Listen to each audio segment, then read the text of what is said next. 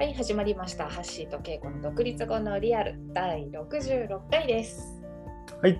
はい。えーオリンピック、えー今日はこれは何？収録はちょっと前なんですけど、もう開会ですかね？そうですね。そうですね。間もなく開会。過去こんな感じでオリンピックが始まったことはなかなかないんじゃないかなと思って、ちょっと僕のスポーツ好きなんですけど、なんかすごい、やっぱなかなかね、盛り上がりづらいよね、なかなかね。そうね。私はそんなに普段からチェックしてるわけじゃないんだけど、それでもなんか。いつ何が始まるのか全然分かってないっていうあ感じ、そうなんだ。うん、なんか最近ようやくなんかネットでちょっと調べて、あ、この日にこのスポーツなんだみたいな。いやーなんやかんやってあのでも僕録画とかもセットはしてあるんですけどあサッカーサッカーとかはねなんか好きなんですけどまあでもなんかそうだよねなんかこういう、まあ、コロナのこともあるしちょっとこう初めてのことが続いてますね。なんか僕らもね。はい、はい、そんな暑いさなかに66回目をお送りしております。フリーランスとして独立しているハッシーとケイコの2人で独立後の生活のリアルを話しております。はい、はい、ちなみにあの前回カフェからあの野外からやったんですけど、結構好評でしたねなんかね。好評でした。好評でした。私も自分で聞いてみていいじゃないなんかこの噴水とかが。いやなんかあのちょっと臨場感がある意味あって。うんうんなんかカフェにいるような感じがしてなんか良かったですみたいな。なんかあれもまたちょっと定期的にぜひやってみたいですね。なんか気分が変わっていいよね。うんうん、実際すごい気持ちよかったし。そうなんだよね。ね。そうそう。まあなんかそれもさなんかこうちょっとこうなんていうの今日の今日の少しトピックにも行きたいんですけど。あ、ぜひぜひ。あのーまあ結構こう気分を変えてさうん。なんかいつも同じパターンでやってるんじゃなくてちょっと気分を変えてうんなんか僕らもあの、まあ、楽しくこうやって話せるみたいなさ、まあ、ことを試したりしたんだけどなんかそういうこうななんていうんだろうね自分のこうき機嫌がよくいるっていうかうん上機嫌でどうやったらこう世の中いっぱいなことが起きるじゃない？そうね。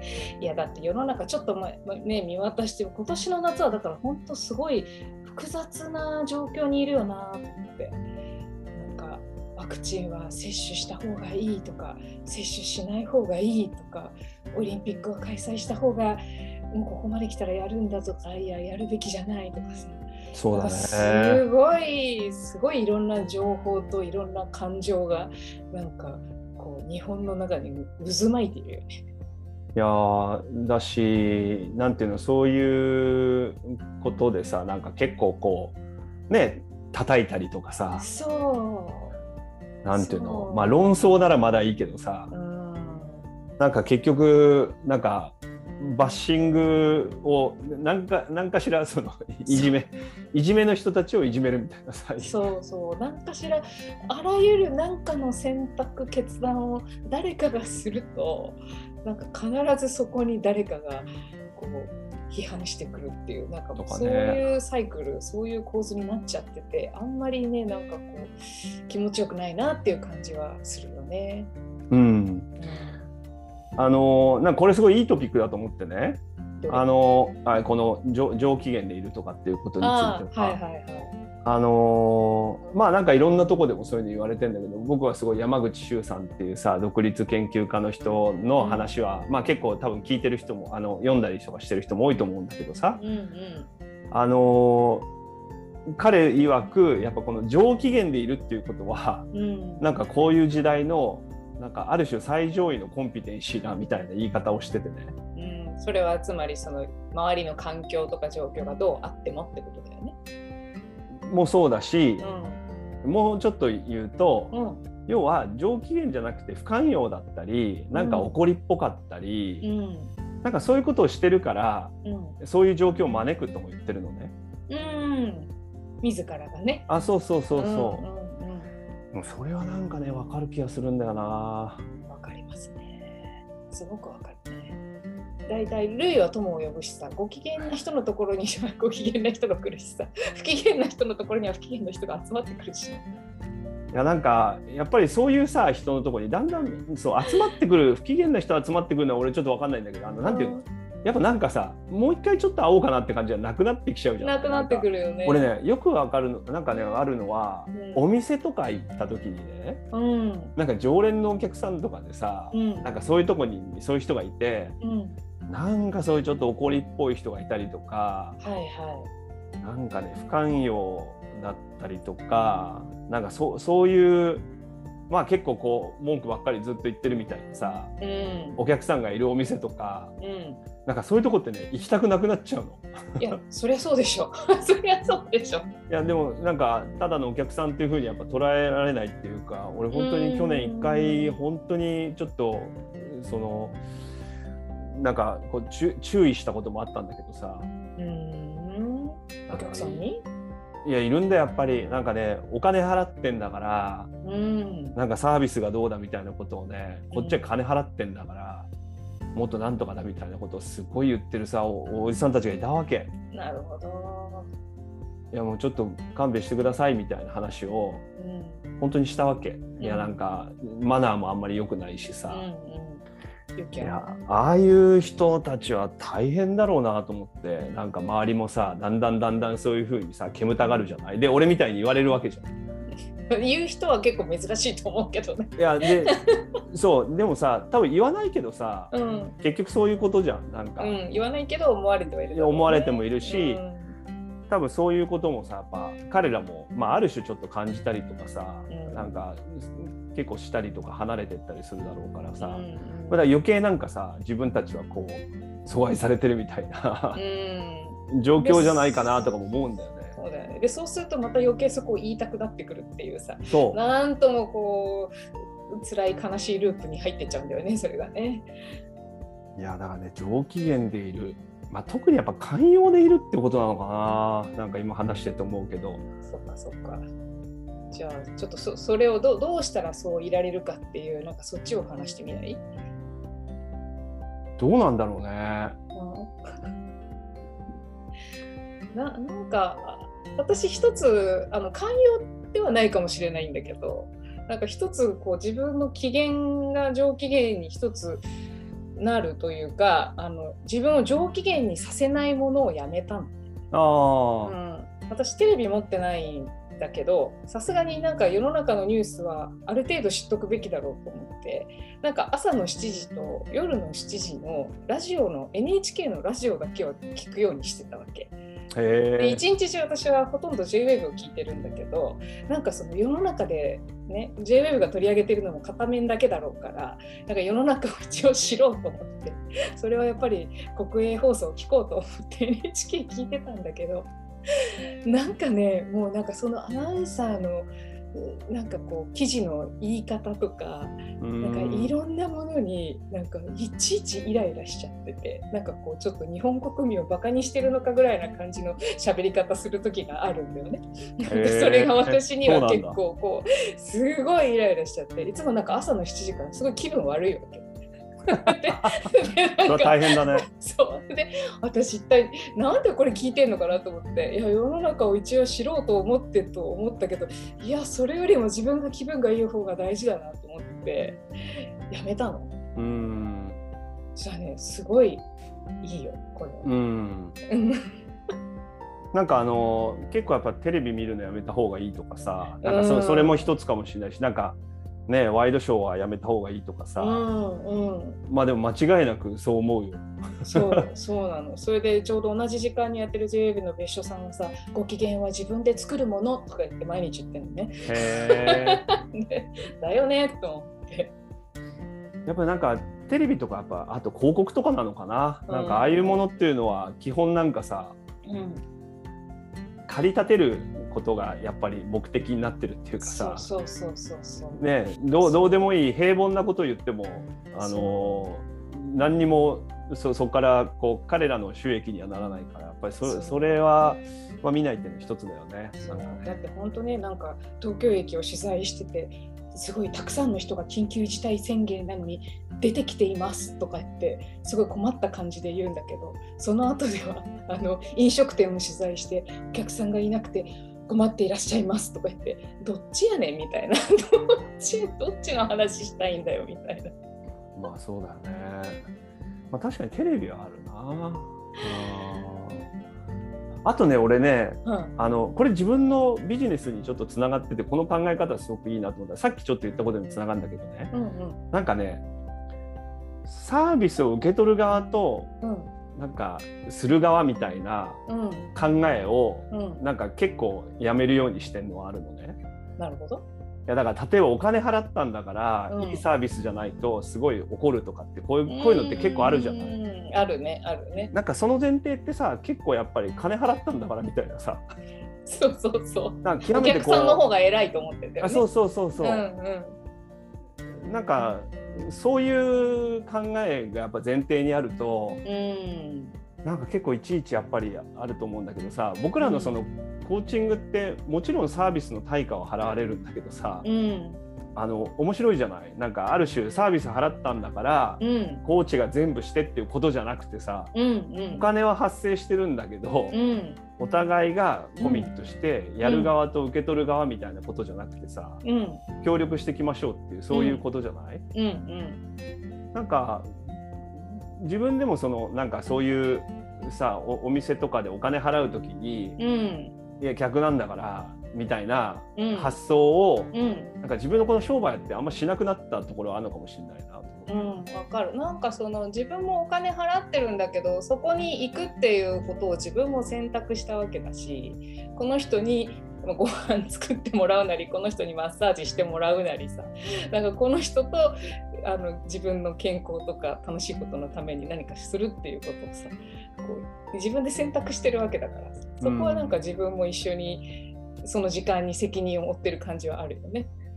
うなんかそういう意識の方うが、んいやであまりにもちょっと合わないんだったらん別に行かなければいいだけの話で、なんかそういうとこ来てさ、うんなんかこう金払ってんだからあらみたいなさうんいやそういうおじさん多いんだって。あれは一体どういう心理なんだろうね。いやいや昔うんやっぱりあれなんだと思うよ。もうそういう状態になっちゃってるのもあると思うよ。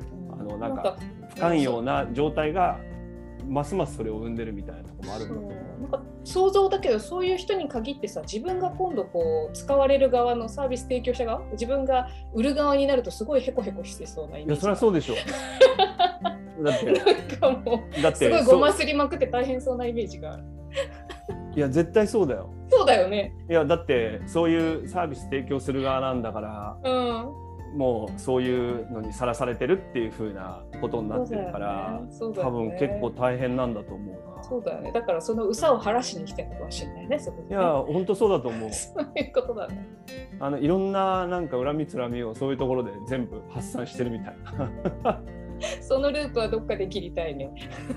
意外と昔はそうだったんじゃないかなっていう気もする。ねだからそういう意味ではなんか今時のあの若い世代の方がそういうところはもう進んでる考え方かもしれないね。まあこう循環するとかね贈与みたいなことでもあるけど。シェアとか一緒にとかさ。あとはね俺ね、うん。あの結構こうなんて言うんだろうね。あの長いスパンで見ると今起きてることは結構なんて言うんだろうね相当ネタだなって思えるのね。わかるうんわかる。悲惨であればあるほど まあチャップリンの言葉じゃないけどさほうほいやすごいこうなんか近視眼的に見ればこれは悲劇だけど、う。うんまあロングタームで見ればまあ喜劇だみたいなさうん。いやだって絶対面白いじゃんどれが？いやそういうネタがさ悲惨であればあるほどそうねそうね。あの俺昔ね聞いたことあるかもしれないけどあのナパにうん。あの、まあ、CTI っていうところのさ、あのグローバルのカンファレンスがあったんうんで、うん。前みんなで行ったんですよ。言ってたね。うんうん。で帰り空港まで来てパスポートをホテルに置いてきたことに気づいたんですよ。何それ。それ初めて聞いで乗れなかったんです。た。帰りの飛行機に？いやそ何それジョークだね。うでもすげえでその帰りにうん。それナパまでまた2時間ぐらいバスでかけて戻るんです一人で。一人で はい。英語も若干拙いのにはい。でその帰りにお土産のワインがあのバスの中で割れたんです 僕の荷物の中でワインが赤ワインが2本割れたんですっちゃいけないけど当時は大変だっただろう。いや本当本当じゃお客さんの誰かのなんかバッグから赤い汁が漏れてるんだなんかワインが漏れてるんだけどとか言ってさもう、まあ、こんな時何なんだようぜえなと思ったら俺俺俺？っていうね。そうだね。ちょっと喜劇だね。笑っちゃった。いやこれ今となってはね本当にあのまあまた正規料金で飛行機乗ったからさ、まにあ20万ぐらい取られたんだけどさ。わでも今となってはーこうやってネタにできるじゃない？うん、うんなんか中途半端なことよりも最高にあれだよね。そうだね。なんかいろんなもの体験しとくもんだよなそいう。な。だね。そうだね。その瞬間はちょっとそこまでは考えられないかもしれないけどね。そういうのあるでしょ？あるある。いっぱいある。なんかその時は思えないんだけど、うん、まあ、いつかこれかなりネタとしてはかなりこう A ランクのネタだなみたいなさ。そうね。そう思うとうん。ちょっと上機嫌でいられるかな。いられるね。いられるいられる。あとねもうとっておきはこれですよ。何？もう好きなことに没頭するの。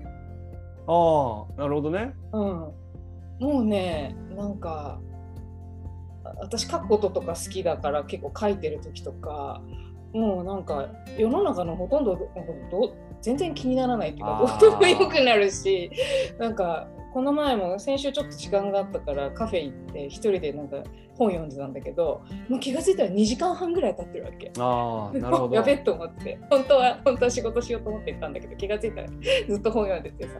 でその間ね周りにどんな人がいたかとかもはっきり言って見てないしさ知らないしさなんかそれぐらいなんだろうな時間特になんかもう作ったりすることもいいと思うし没頭、好きなことに没頭するのはすごいいいねいいと思うよ。あのーなんか自分のことに集中した方がいいねそうそうそうそう。周りとそれをどうしようかじゃなくてそうそうもうちょっと周り関係なくそうなんか自分のこうやれることとかにそう集中するとかそう。それはいいかも。そうするとね余計な情報とか見に行く時間がない。そもそもね時間がないんですよ。うん、うんそうね、うん。そうね。うんそれそれいいと思うよ。没頭するのいいね。なんかあの自分がやっぱりこうできることに集中する、ね、なんかうん特にコントロールできることって書いたりさうん。読んだりとかさ、うんうん。多分俺の場合だとね食器を洗うとかってそういう感じなんだよね。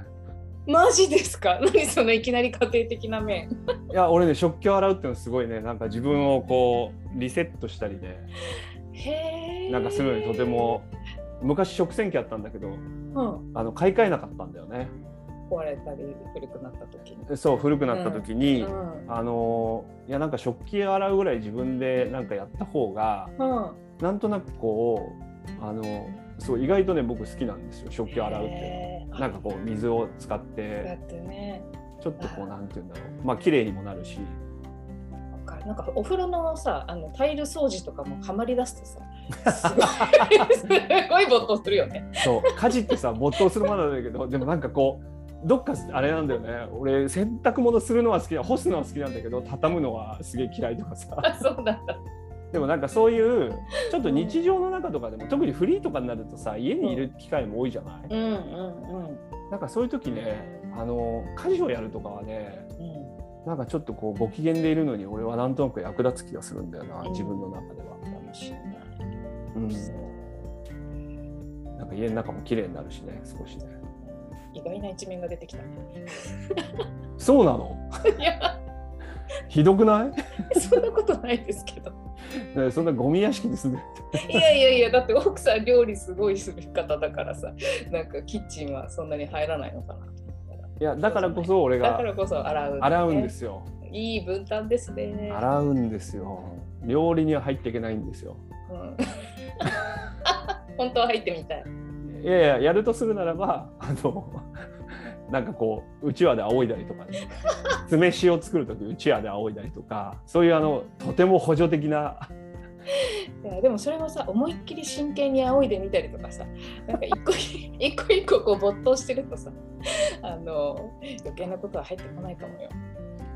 でもね本当にこの上機嫌でいるっていうのはあのちょっと思い出した話があるんだけどね。うん。あのえっとテレビ東京のディレクターの人で上出良平さん？上出さんっていう、まあ、結構いろいろ最近いろんなとこでよくメディアに出てる人がいるんだけどね、うん。この人の対談か何かでこの人はあのすごいギャングの中とかに行って取材したりとか。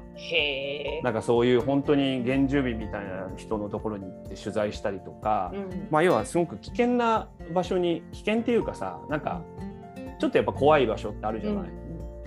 っていう時に行く時に何が一番大事かっていうとほそこの人たちを怖いと思っていくとう本当にやられるんだって。うんうん。相手もやっぱりあこいつは俺らがなんか危ないやつだなと思って、うん。なんかそういう厄介者だなって思ってうん。いるっていうのは伝わるからね。伝わっちゃうから、うんだからやられるんだって。なるほど。だからそういう気持ちで行くのが一番危険なんだってなるほど。だからどんな気持ちでいけばいいの？大好きなつもりで行くんだへえ。でもこれすごいさ、うん。まあそういうとこは本当に本当に大変な危機に陥るんだろうけどさうん。結構日常でもそういうことだと思っててねこの話そうだね。そうだね。うん、厄介だと思ってるからうん。相手も厄介になっていくっていうかそうそうそうそう。だし大体自分のことを好きになってくれる人に対してそんなに敵意ないよね。いやそうなんだようん。好きになってくれたら好きになるかどうかは分かんないけど敵意はないよね。なんかこう上機嫌でいるとか、うんそそういうことをやっぱりがなんか身にまとわれてないと、うん。本当にそういう状態を自分で招いちゃうっていうか、なんかだからそうなるんじゃなくて、うんそもそもそれにすごい加担してるっていう話うん。そうだね。これはすごい確かになと思って。いやなんか危ない人たちの中に犯罪者の中にいるみたいな感じでさうん。やっぱ行くのは伝わるよね絶対ねこいゃそうでしょうね。こいつそういうつもりで来たんだなっていうのがね。うんね、お兄さん何してるんですかぐらいな感じで言った方が それもなんかちょっと面白いですな。いやそうなんだよね。だから、なんかやっぱ上機嫌でいるってのはすごい大事なことだね。大事なことですね。なんか、うん、すごく大事だし、今の話だとなんか身を守る感じもあるね。ああいやそうだと思う。ね。うん、なんかそういうのに巻き込まれていってることに自分もやなんかこう加担しちゃってることっていうのは法にあるんだろうね。はい。はということで、ということで、また20分ぐらい喋ってきましたので、今日はこの辺で閉じましょうか。まあぜひねいろいろありますがはい。上機嫌でうん、上機嫌で。皆さんの上機嫌の楽しんでいただきたいですね。どんな上機嫌のやり方があるのかとかもちょっと聞いてみたいですよね。ああ、本当に本当に。はい。じゃあ終わりにしましょう。また来週。はい、また聞いてください。バイバイ。はいバイバイ。